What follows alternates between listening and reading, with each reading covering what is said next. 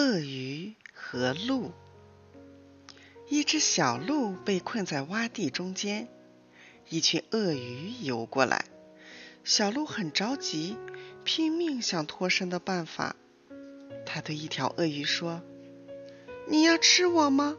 但是你们的数目太少了。”鳄鱼回答说：“我们足足有十条，一只小鹿还不够我们塞牙缝呢。”小鹿说：“难道你不知道鹿肉是一种药吗？吃多了会死的。如果有二十条鳄鱼来吃我，还差不多。”胡说八道！我们现在就把你撕成碎片！一条鳄鱼喊。小鹿走到那条鳄鱼身边说：“请吧，对我来说，不论是被十条鳄鱼吃掉，还是被二十条鳄鱼吃掉。”都一样，而你们吃了我都会被毒死的。那条鳄鱼说：“反正你也逃不掉，好吧，我相信你的话。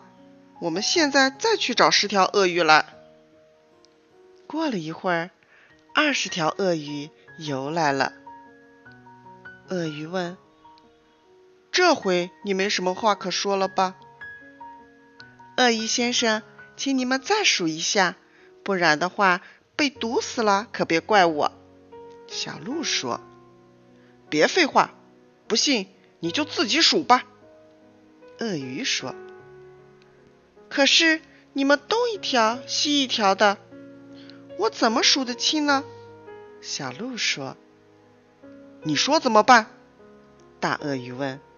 小鹿说：“你们从这儿。”开始向河对岸排好，我一个一个的数，很快就会数清了。好吧，不过要快一点。鳄鱼们叫道。